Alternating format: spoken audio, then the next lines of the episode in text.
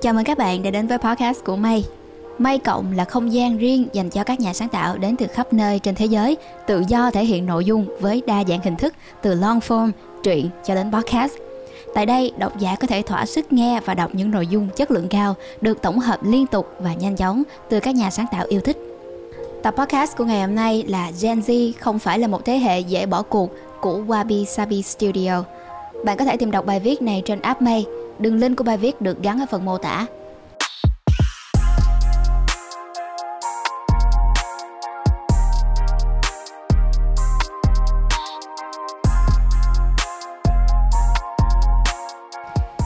Bài viết này sẽ mang tới bạn một góc nhìn của một người trẻ viết về những điều tiếng bất công mà thế hệ Z đang phải hứng chịu. Hiện nay, nhiều nước trên thế giới đang phải đối mặt với làn sóng đại nghỉ việc, The Great Resignation, đặc biệt là ở người trẻ. Một nghiên cứu được tiến hành bởi Adobe cho rằng trong số 3.400 nhân viên làm việc ở Mỹ, Anh, Đức, Úc, New Zealand và Nhật Bản, hơn một nửa người trẻ Gen Z, độ tuổi từ 18 tới 24, có kế hoạch nhảy việc vào năm sau. Tỷ lệ hài lòng của nhóm này cũng thấp nhất khi chỉ 59% trong số họ thỏa mãn với công việc hiện tại. Khảo sát từ Microsoft và Bankrate cũng cho thấy lần lượt 54% và 77% nhân viên thuộc lứa tuổi Gen Z đang cân nhắc tới chuyện nghỉ việc. Đây dường như là một tín hiệu đáng báo động, bởi nhóm đối tượng kể trên sẽ chiếm ít nhất 1 phần tư lực lượng lao động toàn thế giới trước năm 2025. Theo Anthony Cross, giáo sư chuyên ngành kinh doanh tại Đại học Texas A&M, nhiều nhân viên quyết định tiếp tục công việc hiện tại bởi nếu đặt lên bàn cân, chi phí rời đi cao hơn nhiều so với chi phí bỏ ra cho việc ở lại. Tuy nhiên, hiện tại thì con số này đang dần thay đổi bởi dưới áp lực nặng nề của môi trường làm việc, nhân viên dễ bị burn out, hiệu quả là chi phí ở lại trở nên cao hơn. Vậy thì burnout là gì? Bây giờ chúng ta hãy cùng nhau tìm hiểu định nghĩa của khái niệm burnout. Theo Tổ chức Y tế Thế giới WHO, khái niệm burnout không phải là một bệnh lý mà là hiện tượng liên quan tới nghề nghiệp, occupational phenomenon. Nó được định nghĩa theo phân loại bệnh quốc tế ICD-11 như sau. Burnout là một triệu chứng gây ra bởi căng thẳng mãn tính không kiểm soát được ở nơi làm việc. Nó bao gồm 3 đặc điểm như sau. Đặc điểm thứ nhất, cảm giác bị rút cạn năng lượng hoặc kiệt sức. Đặc điểm thứ hai, hình thành tâm lý xa cách với công việc hoặc cảm thấy tiêu cực, hoài nghi về chính những gì mình đang làm. Và đặc điểm thứ ba, năng suất làm việc chuyên môn bị giảm sút. Vậy thì nguyên nhân nào dẫn tới burnout ở người trẻ? Có rất nhiều yếu tố khác nhau sinh ra cảm giác tiêu cực ở Gen Z khi làm việc tại công sở. Theo tạp chí Fortune, có tới 57% người trẻ Gen Z thấy áp lực khi được yêu cầu phải trong tư thế sẵn sàng cho công việc bất kể lúc nào. Họ cũng miêu tả những thứ mình đang làm là nhàm chán và gây mệt mỏi. Gen Z trong mắt mọi người là thế hệ năng động, luôn luôn tìm tòi, đổi mới sáng tạo với vô vàng các ý tưởng độc đáo. Sinh ra trong thời điểm công nghệ phát triển vượt bậc, đặc biệt là sự ra đời của mạng xã hội và internet, người trẻ có cơ hội thể hiện bản thân nhiều hơn. Do đó, tính đặc biệt mỗi cá thể cũng cao hơn. Họ luôn ưu tiên việc tạo ra xu hướng, chứ không chỉ dừng lại ở mỗi chạy theo xu hướng.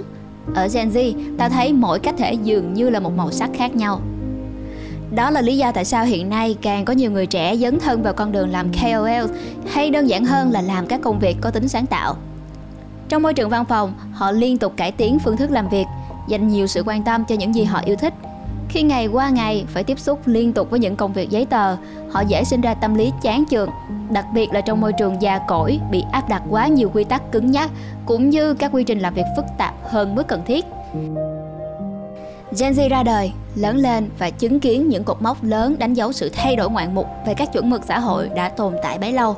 Sự lớn mạnh của cộng đồng LGBTQ, phong trào bình đẳng giới, chiến dịch Me Too, chứng kiến họ đặt nhiều mối quan tâm hơn tới các vấn đề trong cộng đồng, thay đổi nhân sinh quan tới khái niệm cuộc sống, từ đó thúc đẩy họ tham gia vào các hoạt động mà bản thân cho là có ý nghĩa, không chỉ với xã hội mà còn chính mình. Hay nói cách khác, Gen Z luôn cố gắng đi tìm ý nghĩa thực sự cho những gì họ làm, chứ không chỉ hoạt động như cái máy đã được lập trình sẵn. Gartner, công ty tư vấn và nghiên cứu toàn cầu nhấn mạnh rằng động lực giúp họ cố gắng hơn từng ngày là niềm đam mê với công việc và họ không hề muốn dành cả tuần ngồi trước đống tài liệu dày cộm.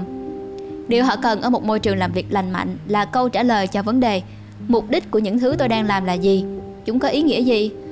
Tình yêu cho công việc sẽ bị lung lay nếu như người lãnh đạo thiếu đi khả năng đưa ra những định hướng rõ ràng và tạo đà thúc đẩy tiềm năng ẩn giấu trong cấp dưới của mình. Ngoài ra, khung giờ làm việc cố định cũng phần nào ảnh hưởng tới tâm lý của những nhân viên thuộc thế hệ Gen Z.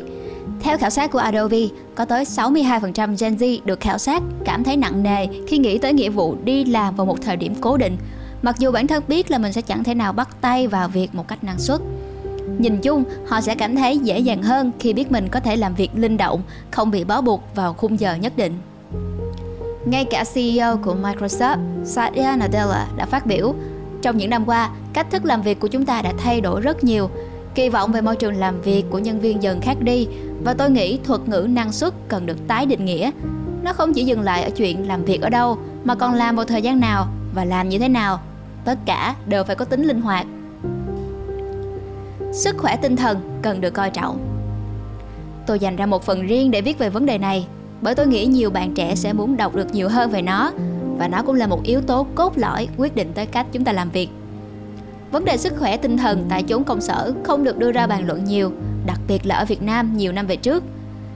Nhưng không được đề cập tới, không đồng nghĩa với việc vấn đề này không tồn tại.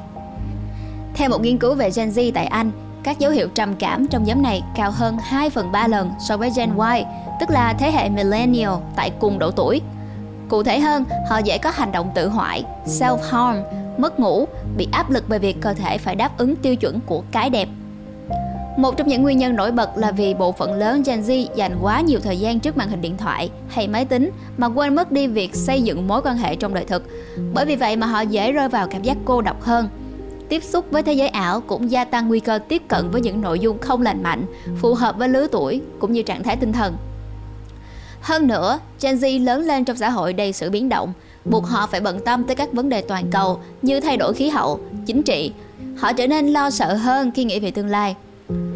Trong thời điểm dịch bệnh như hiện tại, tình hình càng trở nên tệ hơn khi người trẻ mất đi sự kết nối giữa con người với con người, chẳng hạn như với đồng nghiệp, những cuộc họp qua Zoom dài lê thê và không hề mang lại kết quả như mong đợi. Một loạt email và tin nhắn liên tục được gửi đến khiến họ trở nên quá tải. Áp lực chồng áp lực, họ cảm thấy bản thân bị mắc kẹt trong một đường hầm không có lối ra. Thật may mắn vì mặc dù gặp nhiều khó khăn trong việc kiểm soát cảm xúc cũng như tâm lý, Gen Z đã cố gắng mở lòng hơn.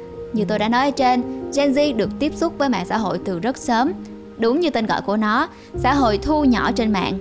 Chúng ta có thể tìm thấy mọi cái mình cần ở thế giới này mà không bị giới hạn bởi khoảng cách địa lý ngôn ngữ hay hình dạng bên ngoài. Vì đơn giản ai cũng có thể tạo một tài khoản ảo mạo danh. Nhận thức lẫn kiến thức của ta cũng nhờ thế mà được làm giàu hơn rất nhiều. Dần già các vấn đề ít được để tâm đến là nhận được nhiều sự quan tâm hơn nhất là về vấn đề sức khỏe tâm thần. Gen Z hiểu rõ tình trạng của bản thân và họ mưu cầu sự giúp đỡ từ những người có chuyên môn, bởi họ cũng muốn sống một cuộc đời khỏe mạnh. Họ thẳng thắn trao đổi nhiều hơn về các vấn đề trong đời sống tâm lý của chính mình, vì họ biết đó là phương pháp hiệu quả, không chỉ cho họ mà còn cho cả những người xung quanh. Họ xem đó là một vấn đề quan trọng, cần được nhìn nhận nghiêm túc. Điều này khác hẳn với thái độ của cộng đồng đối với bệnh tâm lý nói riêng và tình trạng bất ổn trong tinh thần nói chung.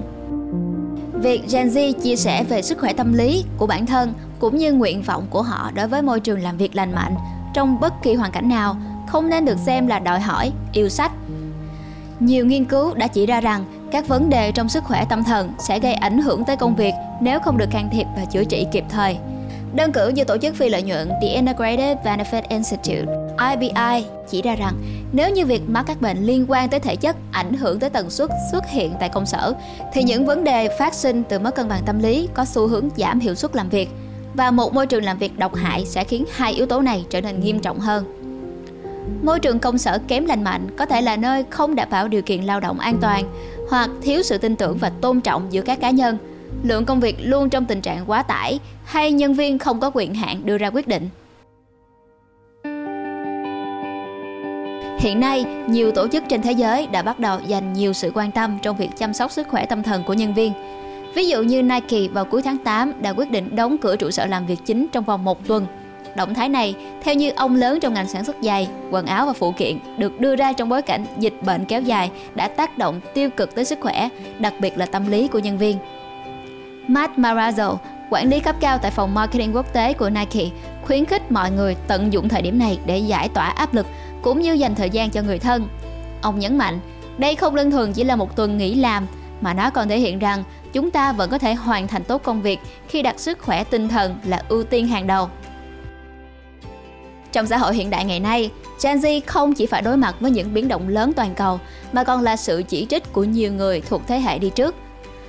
Thậm chí đôi lúc ta còn bị gọi bởi cái tên Strawberry Generation, tức là thế hệ dâu tây, bởi vì chúng ta dễ bị bầm tím bởi các tác động từ môi trường bên ngoài.